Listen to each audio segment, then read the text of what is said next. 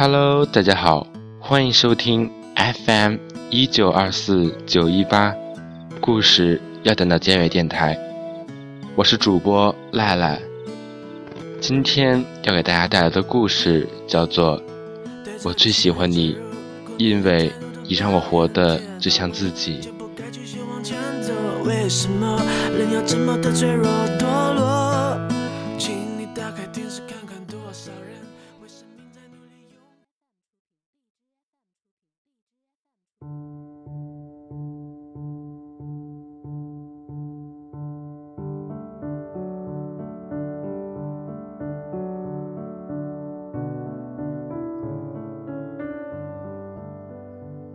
芋头刚遇上小新的时候。刚从一个火坑里爬出来，暂时没有谈恋爱的心思和准备。而芋头这个人有个典型的毛病，就是喜欢的男生都是同一类型。我一点都没看出来，腼腆的小新在这方面跟他喜欢的男生类型有什么联系。芋头在人生面前就是典型的死人脸，爱搭不理。他俩第一次吃饭，兴许是芋头气场太强，小新愣是没敢说上几句话。也因为这几个月后，小新正式和芋头在一起的消息传来时，我还是被小小震惊了一下。我还好，大头的反应是瞠目结舌，不可思议。我们都很难想象小新是怎样 hold 住芋头的。要说芋头也不是一个开始就是现在这个性格，造成他如今性格的一大原因就是他的初恋。他和初恋从高三在一起，大三结束，几年里芋头几乎一年一个造型。大一他穿起了高跟鞋，大二他留起了中分，到大三他们分手。芋头已经完全被打造成了他初恋喜欢的样子，但他初恋还是毅然坚决跟他分了手，跟小三远走高飞，相亲相爱，最好这两个人永远在一起，不要再来祸害他人。芋头从此开始保护起自己，越来越十项全能。浑身散发着生人勿近的气息，这个干练的姑娘和当年那个穿着运动鞋跑天下的芋头全是两个模样，找不到丝毫的共同点。那之后，芋头也断断续续谈了几场恋爱，但都无果而终。有时，芋头也叹气，说不知道为什么。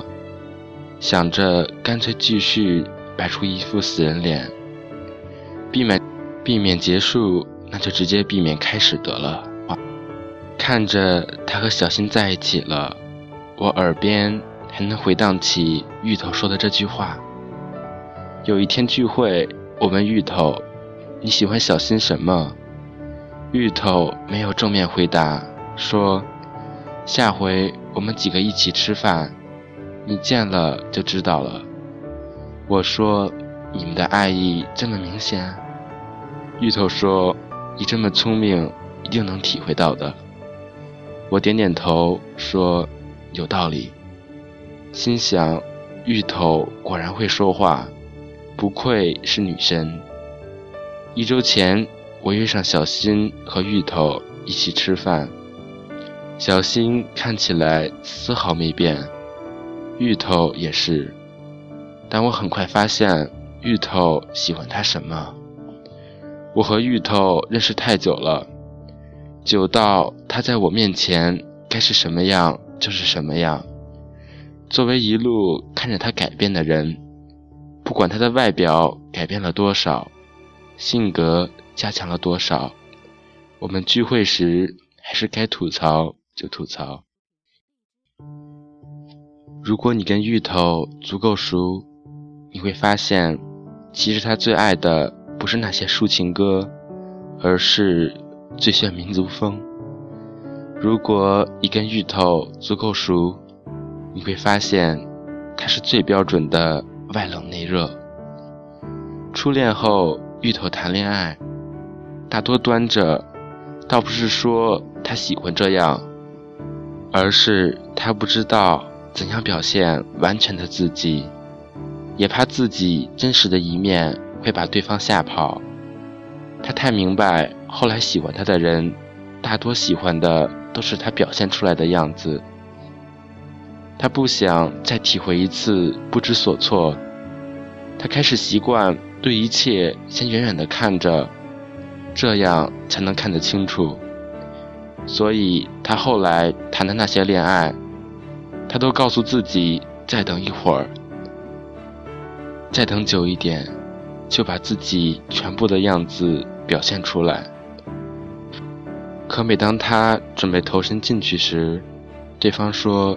原来他不是他喜欢的样子。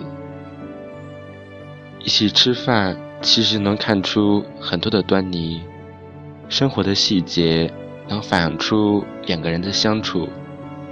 我和他以及他前任也吃过一次饭，能看得出来芋头也是开心的，但终究还是缺了些什么。那时我突然明白。芋头缺的那种感觉是什么了？是随意，随意开玩笑，随意吃喝，一点都不怕展现出自己的另一面。高冷太多，因为不熟；沉默太多，取决于和谁相处。洒脱背后藏着不舍，能让你看到全部的，都基于信任和感情。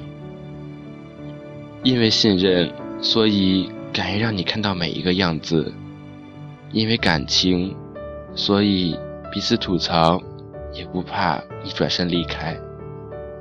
理智的人也有想任性的那些时候，不是真的想任性，只是想偶尔放松一下。一本正经的人内心也会有个小孩，都会不自觉地在爱人的面前。展现出幼稚耍懒的模样。我最喜欢你，因为你让我活得最像自己。